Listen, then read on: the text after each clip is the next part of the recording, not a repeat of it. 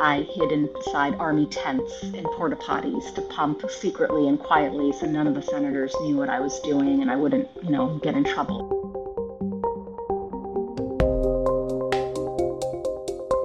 I'm Raj Kumar, and you're in the Devex Book Club.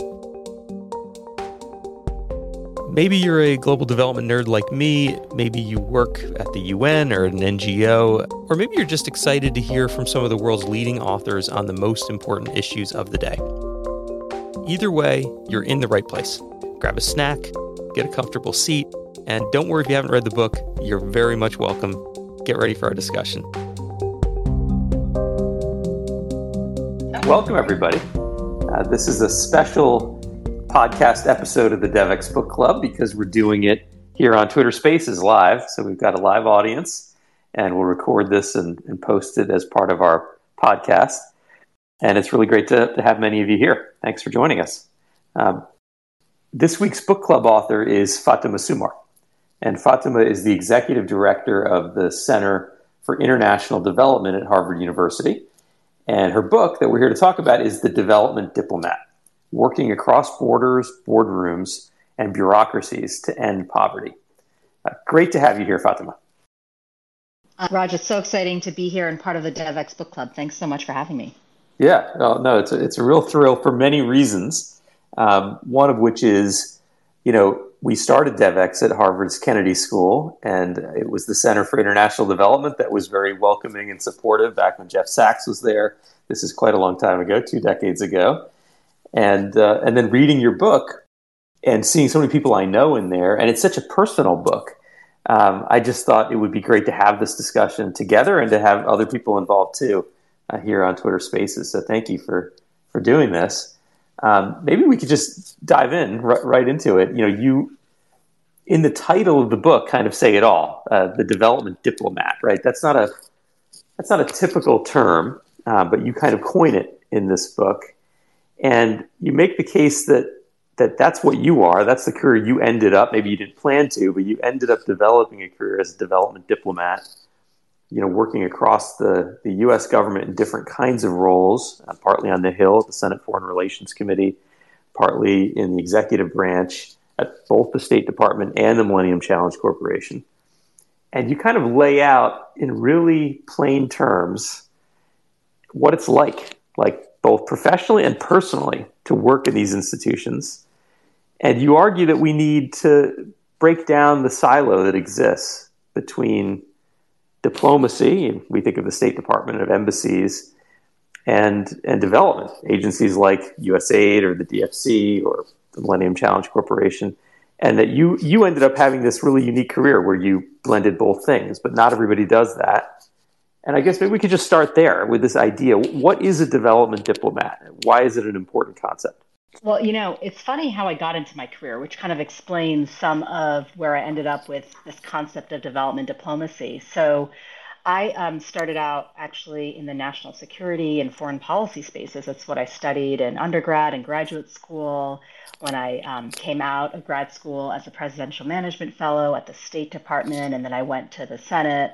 Um, I really focused on a career on Asia, on foreign policy. And, um, you know, the irony is, and I know I'm now at the Center for International Development up at Harvard and uh, focused on a career in international development. But the irony is, I didn't actually take much coursework in international development back in the day or think of myself in any way interested or as a development professional academically or um, in the in the career path that I started out at in my 20s. Yeah, you and, mentioned Fatema, you mentioned that in the book, which I found striking. Now that you're at a university, because you provide some advice for what people ought to be studying. And there's a lot of advice, by the way, in this book uh, in terms of you know careers and and studies and for younger people starting out in their career. And you mentioned that you were able to get through your entire program without ever taking a course in international development.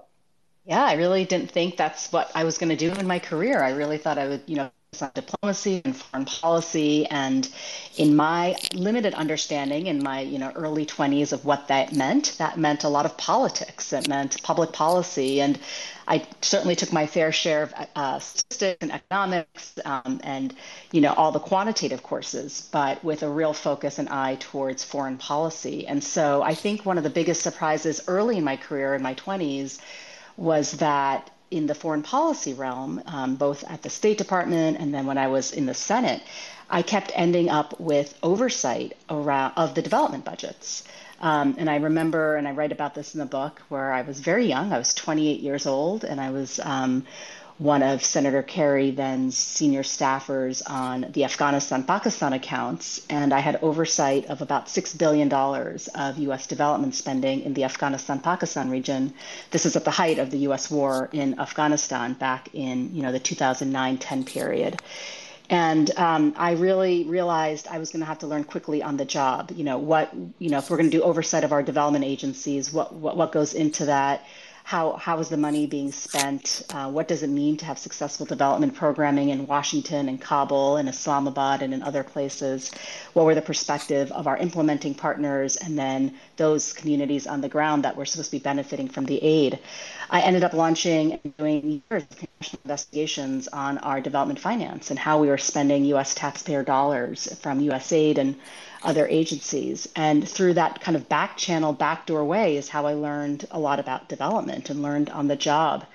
Um, you know, to fast forward in my career, I ba- ended up back as a senior diplomat at the State Department and then ended up in senior roles at the Millennium Challenge Corporation, which is one of our development agencies of government. And in each of those positions and jobs, what I kept coming back to was the intersectionality between foreign policy and international development. And if I was going to be either a really good diplomat or a really good development official, I had to understand the other. I had to be able to speak the way the other side spoke, to be able to translate, and to be able to have the training required to really understand not just how to put a big development deal together politically and to be able to bring partners along in that journey, but how to design one, how to implement one, and how to do the oversight to make sure that the dollars were actually well spent. And so, through the course of that journey um, in the US government for about 15 years or so, I realized that we're missing a fundamental space in how we are training the next generation.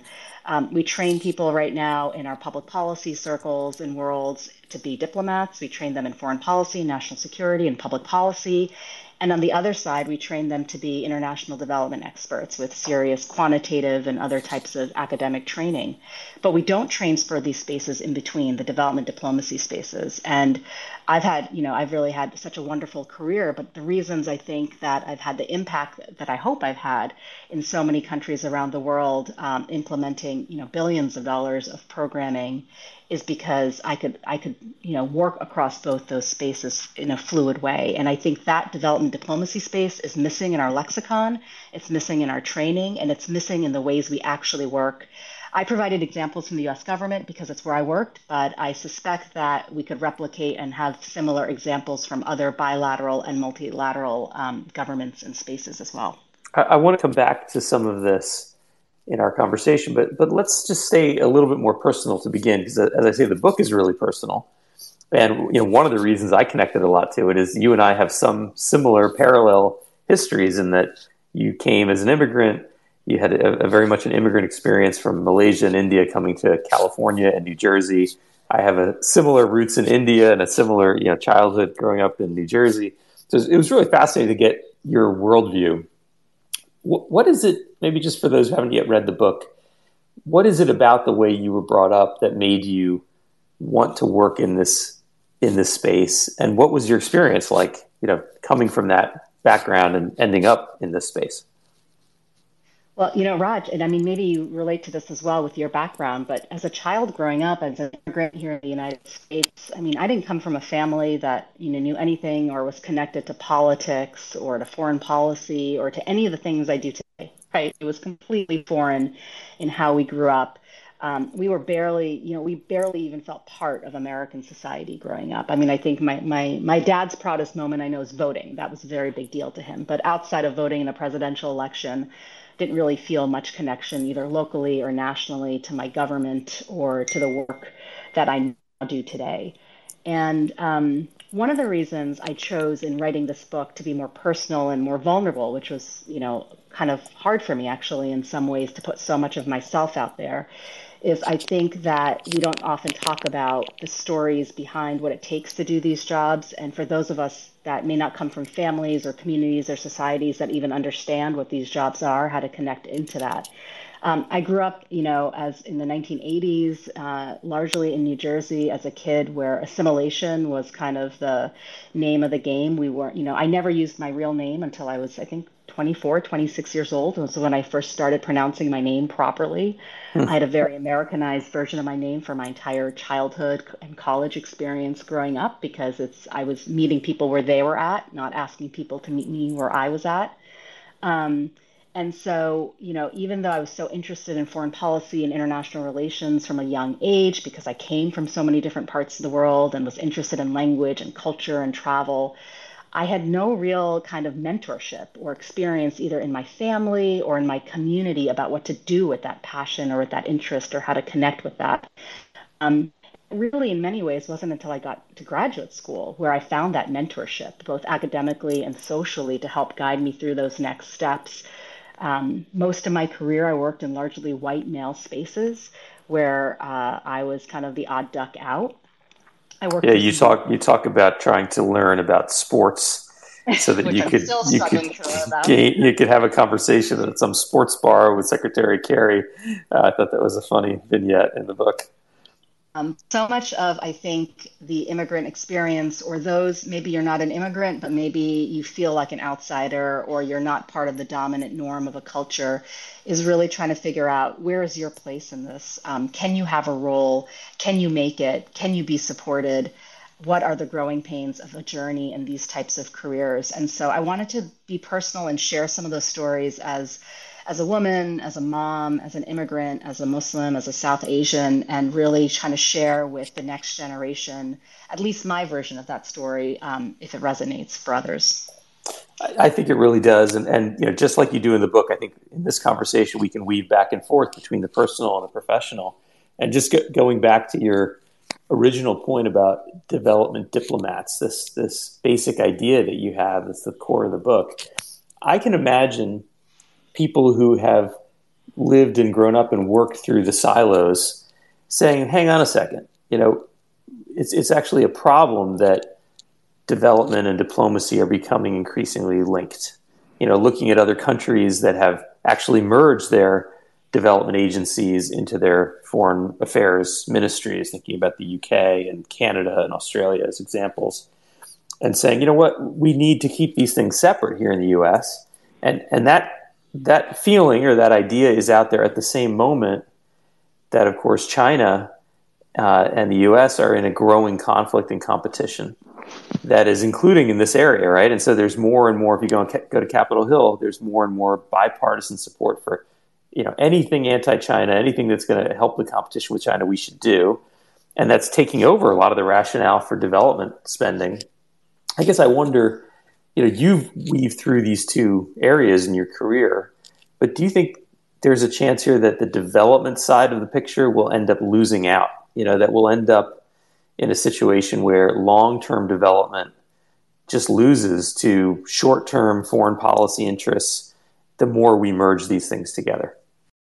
I think I, I, hear your point, Raj, and I would say that in some ways we're already losing out in the development community. I mean, so much of our foreign aid is already politicized. It's already serving national security and foreign policy aims first and foremost, right?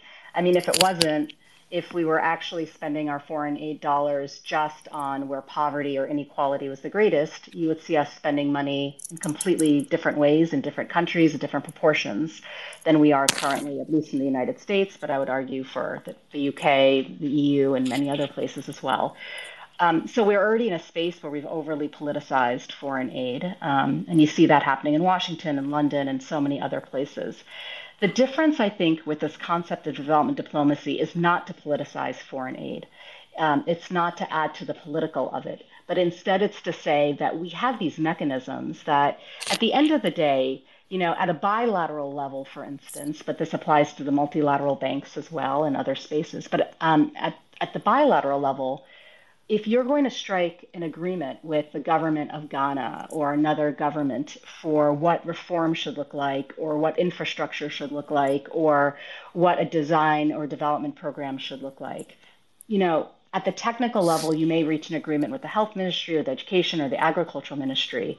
But at a political level, that deal often, if it's if it's a, a big enough scale for impact, that's being done at the foreign ministry level, the finance ministry, and if it's if it's even you know maybe bigger dollars or political importance, it can go all the way up to the prime minister or the president.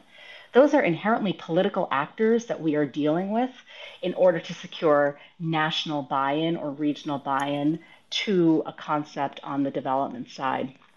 And yet, oftentimes, the people negotiating the political deals don't have the development training. So, think about ambassadors.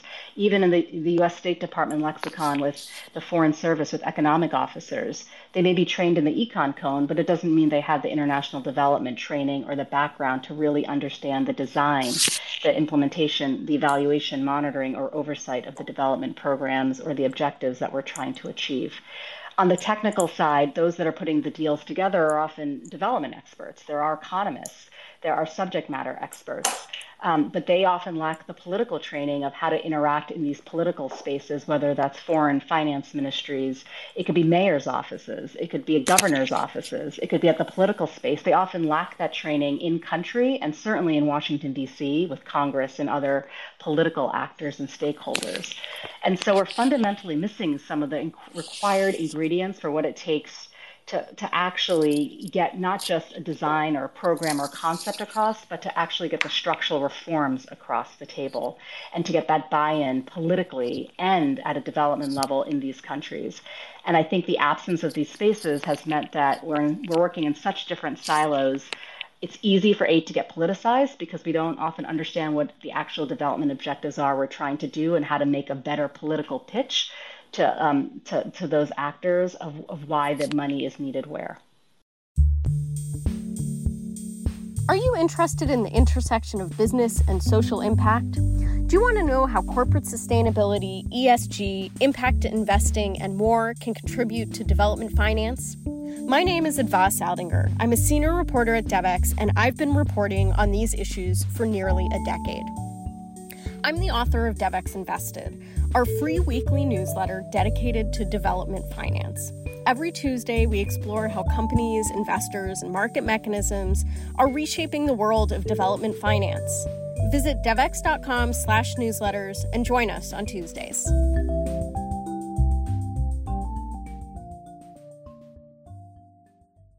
You know, this book, it's really an insider's book, right? You talk about these agencies that are not known to many people and how they really work on the inside.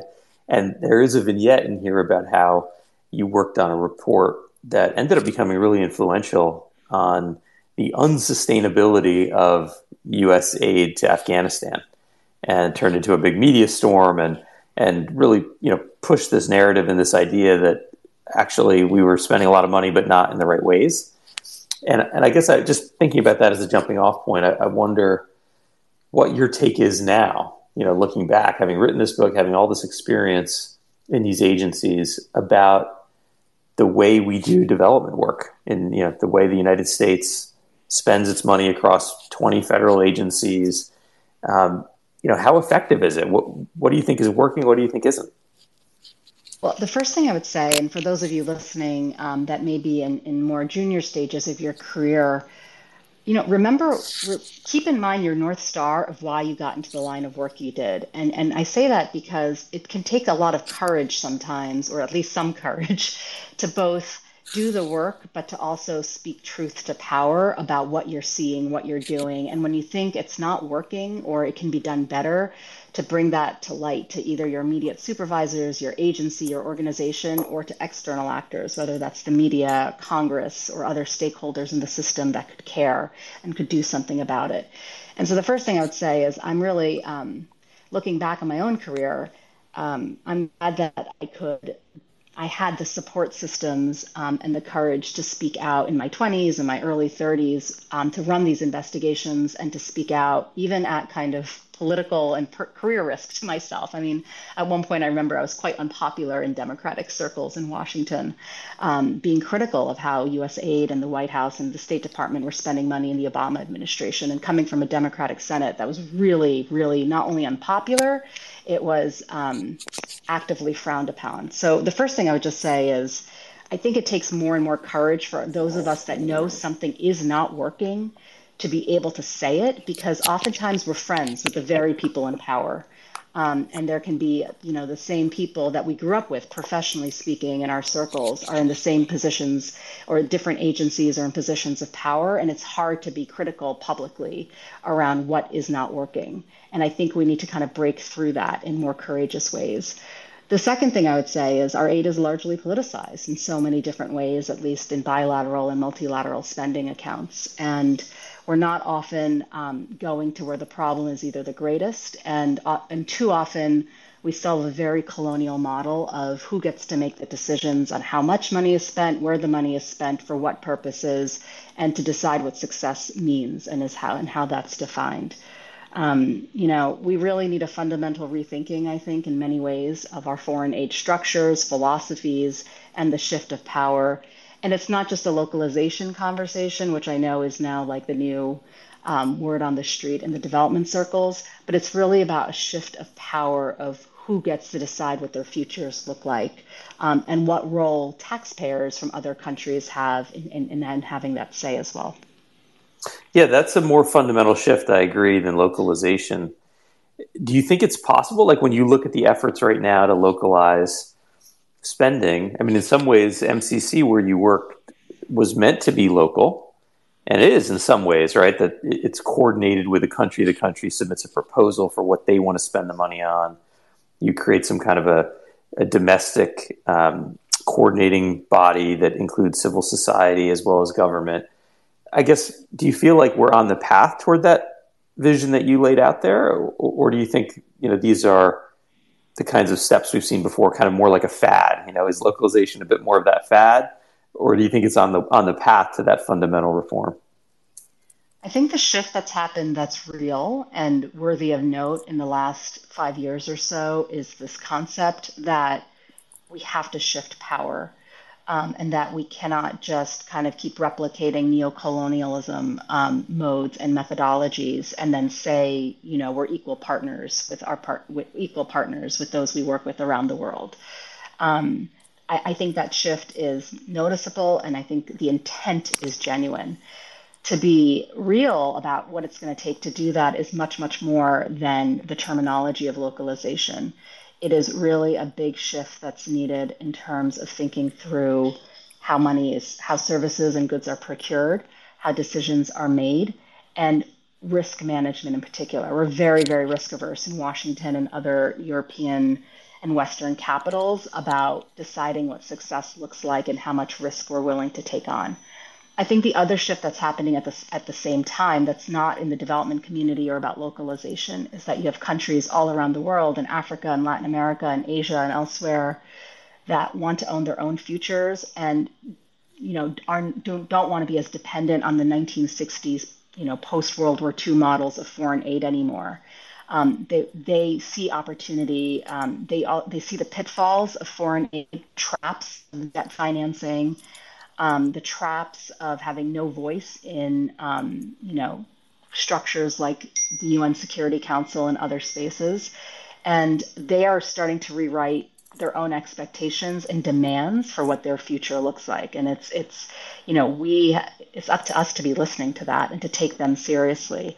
I think the future is not in Washington. It's not in you know London or Brussels. I think the future is in Addis, and the future is going to be in Manila, and the future is going to be in you know um, in Latin America and other places where that's going to be written. And we're going to have to start being more humble about the changes that are going to be forced upon us, even if we don't like it and it's not at the pace or the schedule that we wanted it to go on. And I think that's a hard shift, not just at the government level.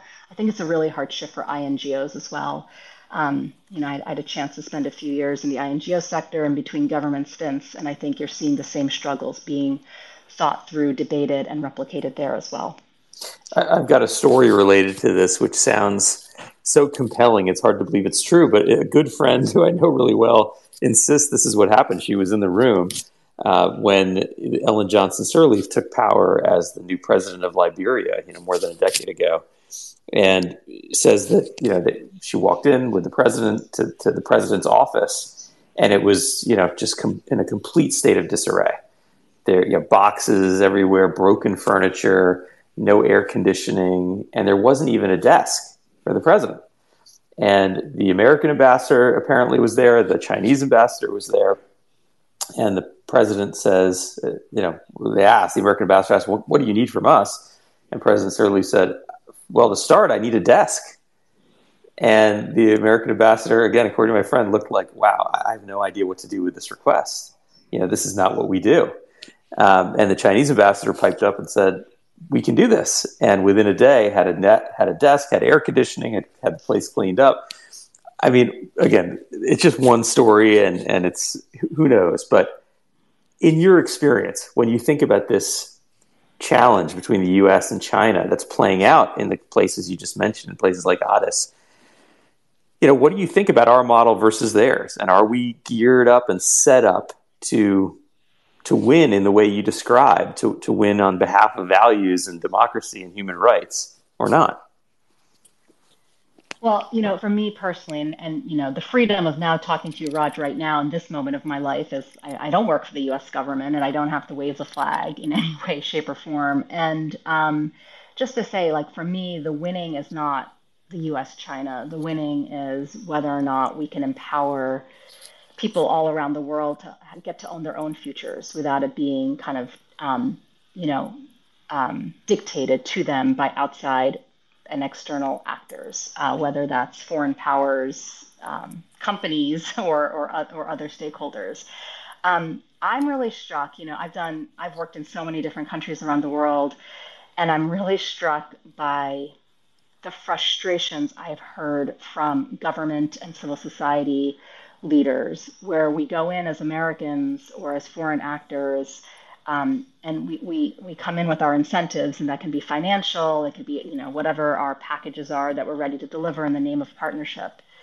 And it's because we've done the analysis of what we think they need what we're willing to give we're willing to partner with. And you know when you when you talk to them their frustration of you're not even listening to who we are what we need. We already know our problems we don't need you know a multi-year analysis to tell us that we don't have power for our communities for instance or that the roads don't work or that our schools don't work.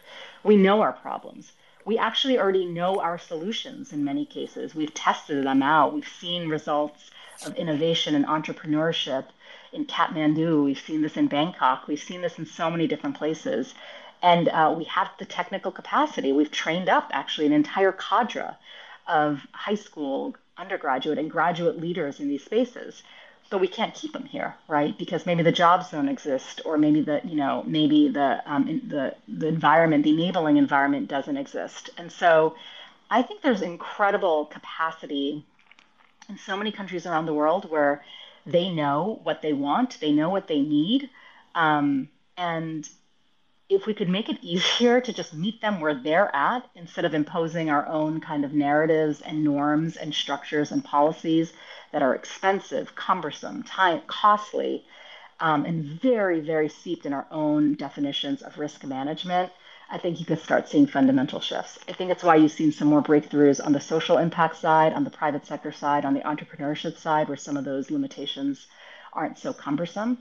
Um, but those are the kinds of shifts I've seen. I can't tell you how incredibly I've been in so many rooms with finance ministers or foreign ministers or others off record where they're just so frustrated with us and our processes and how long and expensive they are. And at the end of the day, they don't even meet the needs of um, their own populations. Um, conversely, I've worked with leaders who, in um, maybe the interest of their people is not what they have in mind. You know, the reason they want our aid or the reason they want us to put our road in a certain district is that they can win the election, right? And so also knowing when we push back and when we're fighting for the right thing. I mean, that that's kind of the political spaces too that we have to kind of be smart about as well. That's fascinating. And I, I want to jump back a little bit to some of the personal you have in the story. You talk a lot about um, what it means to be a staffer and, and I wonder, you know, especially for people who are listening to this who are earlier in their career and trying to decide the direction they might take, uh, what, does it mean to be a staffer? What is it like? Well, I joke that if you're in the US government, maybe any government, unless you're the president of the United States, it doesn't matter what job or title or rank you have, you're always a staffer. You're always staffing up in the bureaucracy. Uh, whether you're an intern, which is what I was when I started my career at the State Department, whether you're a desk officer, whether you're a program officer, development officer, um, a Senate staffer, or whether you're deputy assistant secretary of state, as I was later in my career, or you know the vice president of compacts, um, which was my last position before leaving government. Um, it, what it means is understanding that you work in an incredibly large, cumbersome bureaucracy filled with rules, regulations, culture, both political rules, policy rules, and cultural rules and norms. Um, understanding the language of the bureaucracy is really, really important for success. Understanding your immediate ecosystem, the power your boss and your colleagues have, not just over you, but with you to either help you succeed or to hold you back. Um, these spaces can be either incredibly empowering if you're in the right ecosystem, or can they feel, or they can feel suffocating if you have the wrong ingredients or the wrong people in your in your ecosystem. And so my most of my career at both junior and senior levels, I've, I'm always been a staffer. It means knowing how to um, get buy-in, how to staff up, how to put your needs um, secondary to those that you serve in the system. I remember Raj. I mean, you know, I have three kids right now, but for most of my career, at one point I had three kids under five years of age, and I was on the road all the time.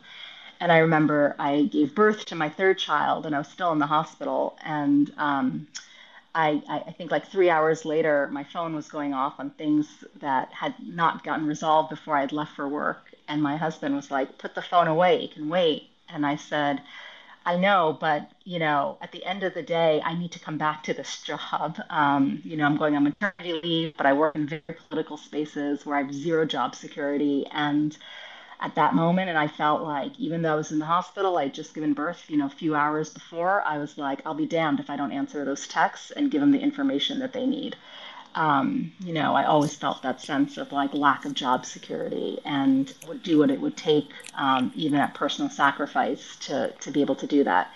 Um, I think things have gotten better, you know, in the system since you know I had that run, but those are the kinds of things when you're in that staffer mentality and mode, it can feel hard because you can feel like you're sacrificing also not just your professional life sometimes to making sure that others' needs are met, but on the personal side as well. Yeah, you talk a lot about the the trade offs of being a, a, young mom. You talk about for women who are managing family responsibilities. You know that there's a personal toll from this kind of work. Um, I guess maybe can you talk a little bit more about that? Like if you were advising a younger woman who is thinking about this kind of career path, would you would you do it again? I mean, is you, you went through quite a lot actually, as as you detail in the book. And as you say, it's kind of hard to say no, right? It's a job where they say we need you to fly to Afghanistan or Sri Lanka tomorrow. You got to go, um, and that's particularly hard with, with, little babies. You talk about like you know pumping breast milk in war zones. Uh, speak a little bit more to that and what you advise younger people. Yeah. Well, first, look, I've had this incredible career. I mean, honestly, if I die tomorrow, I will die with no regrets in terms of my career and feeling incredibly blessed to have the opportunities that I had. Um, so I feel incredibly grateful, and I'm incredibly grateful to all the people that I worked with and for who created those spaces and opportunities for me, um, including many, many men um, and white men in the system, and senior, powerful people in the system who created space for me to be at the table. I'm incredibly grateful to them.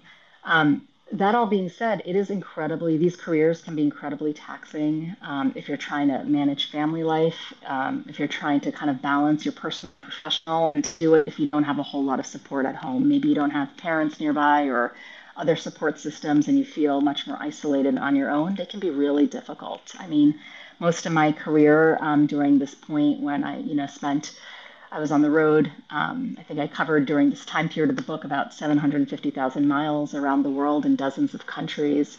Um, it wasn't just, you know, the leaving DC to go get on a plane and travel and then come back exhausted. It was also facing security threats, including death threats when I traveled, um, war zones for sure, but also trying to figure out how to keep, you know, my breast supply up. And when I was pumping, um, I pumped off. I mean, I was pumping for most of my time during this time because I had three young kids, and I think I never talked openly about it. I never. I always hid that I was doing it. I, I remember this one time in Afghanistan, we flew in on a on a uh, Codel with other senators um, to some some of our NATO bases, and I hid inside army tents in porta potties to pump secretly and quietly so none of the senators knew what I was doing and I wouldn't, you know, get in trouble. And I perceived at that point that I could gotten, you know, that I didn't know how to talk about it. I didn't feel comfortable talking about it. Um, so, you know, I think balancing the motherhood part, especially when you have young kids and you're so exhausted all the time and you can't even think straight on a good day, balancing that with always being on um, can be really exhausting. I mean, one of the things I don't talk so much about in the book, but I'll, you know, I'm reflecting more on it's not just showing up to work and being there for everybody else. It's also for women having to look the part, having to look put together, polished, dressed, and, you know, have an image of that you belong, right? Um, and that takes time. I mean, I don't know for you, Raj, but for me, it takes time to put on my do my makeup and my hair and to get the clothes and the jewelry and all the things that we need to do behind the scenes that, we don't openly talk about. Um, that adds hours and hours to our lives every week and month that we don't talk about um, in these spaces. And so it's exhausting. I mean, it's just openly exhausting, hard, and um, there's very little or too little recognition, I think, about the toll that we are asking women in particular and moms and parents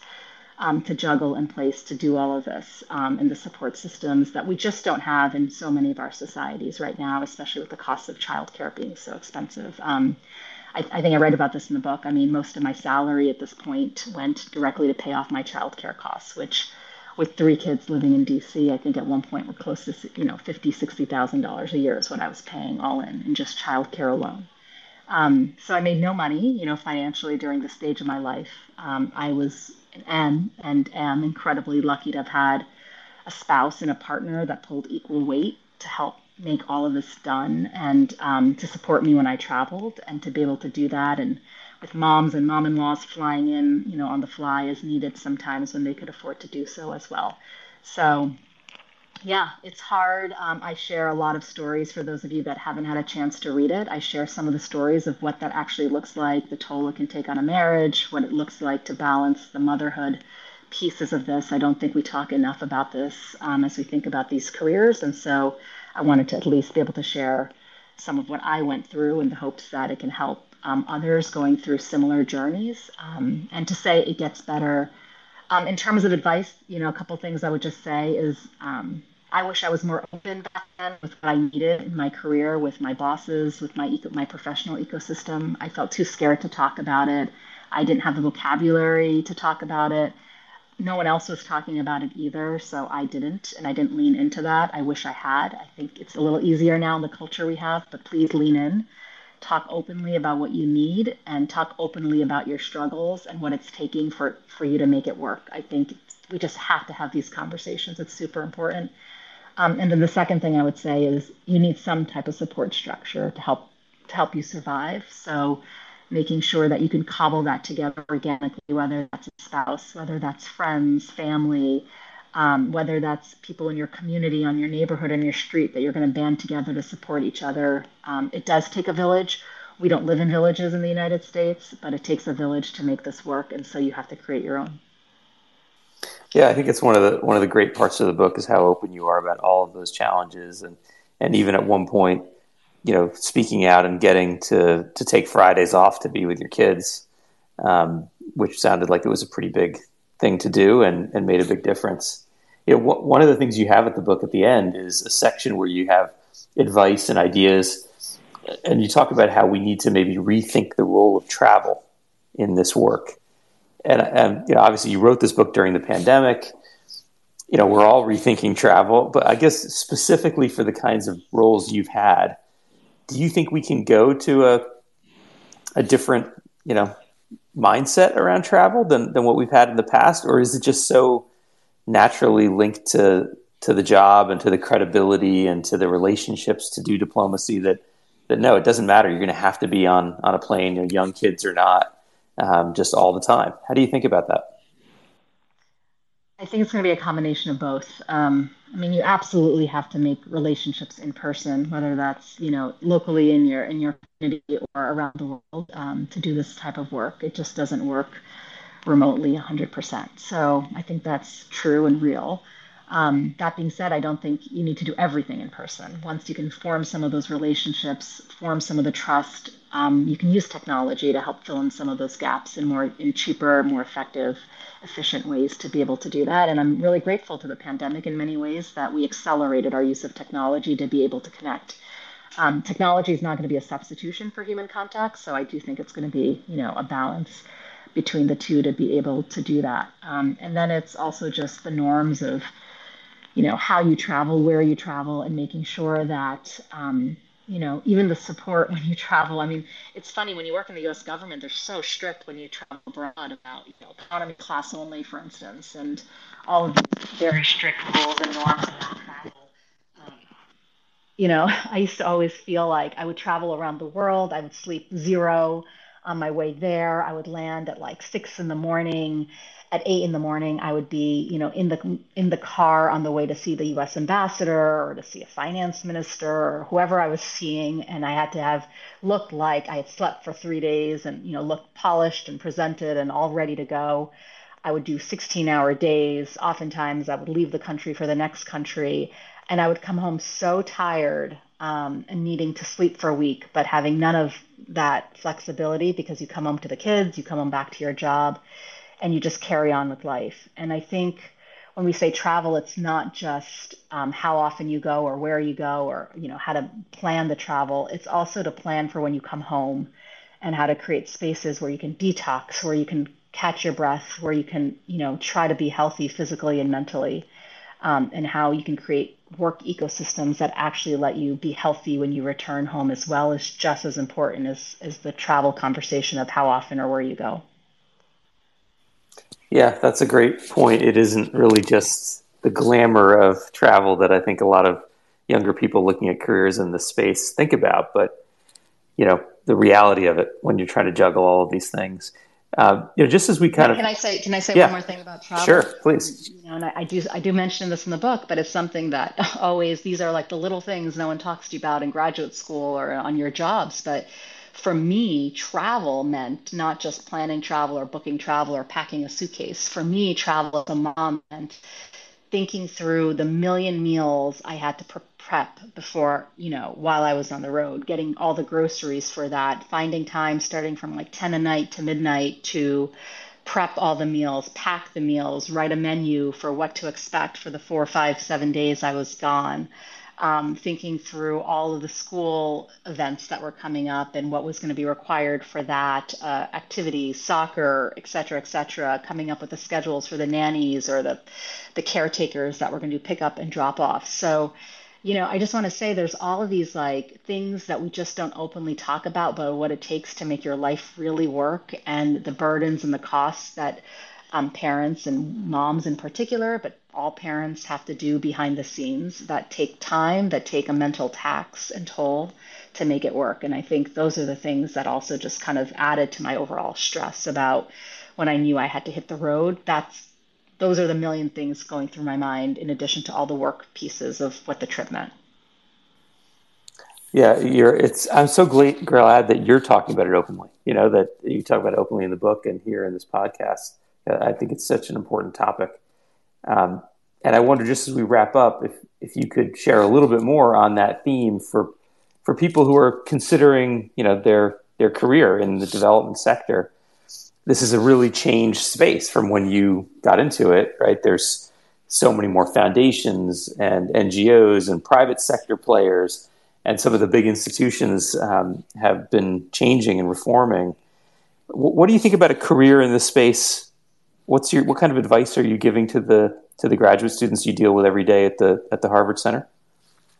So um, the book ends with two chapters that are all about um, so what? Does this mean for you? Uh, if you're a student, if you're a grad student, undergrad, if you're if you're just starting out your career, or maybe you're even mid-career, what does this mean for you? And I break it up into 21 recommendations. It's because the book came out in 2021, so I came up with 21 recommendations for the next generation of what I'm calling development diplomats. And first, just to say, um, while I'm honest in the book about the struggles, about the exhaustion, about um, some of the obstacles I faced, I do that in service of um, what I think is incredible uh, career that people can have in this development diplomat space. And I hope we can train up intentionally an incredibly rich new generation um, coming down the pike of development diplomats.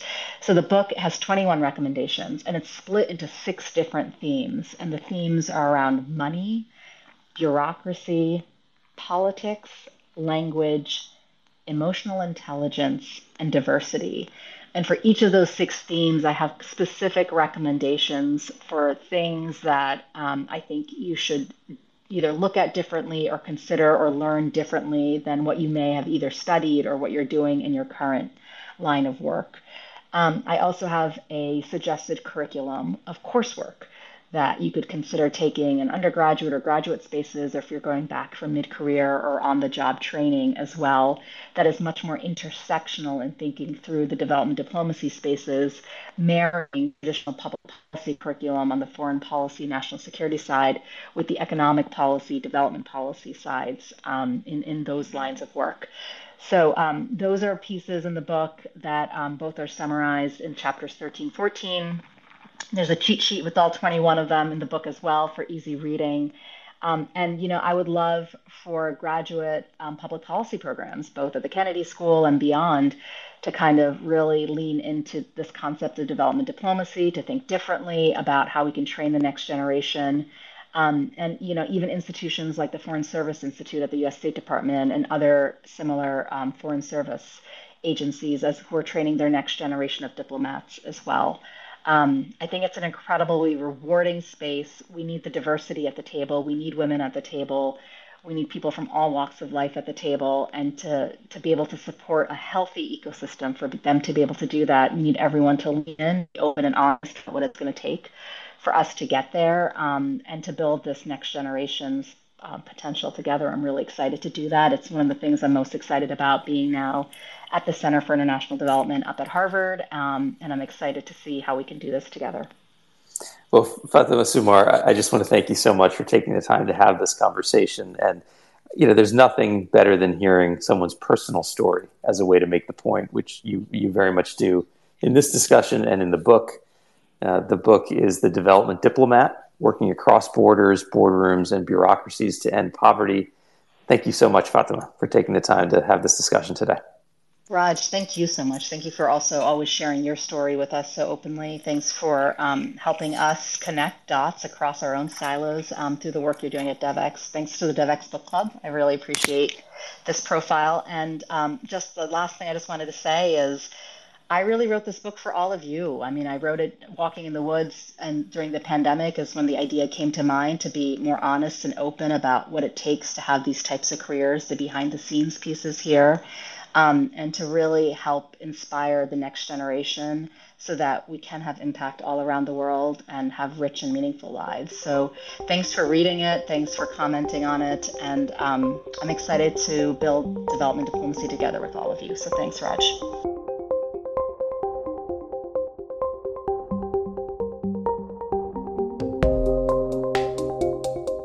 Thank you all for joining. If you like the podcast, please share with your friends and give us five stars. And we really do want to hear from you. Please leave your thoughts in the comments or send me a message on Twitter at Raj underscore Devex.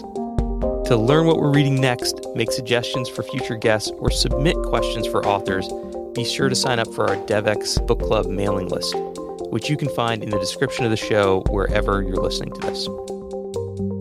If you care about global development issues and you want the latest news, don't forget to subscribe to the Devex Newswire at the link in the comments, where you'll get the day's top global development breaking news, analysis, and opinion, as well as the date of the next book club.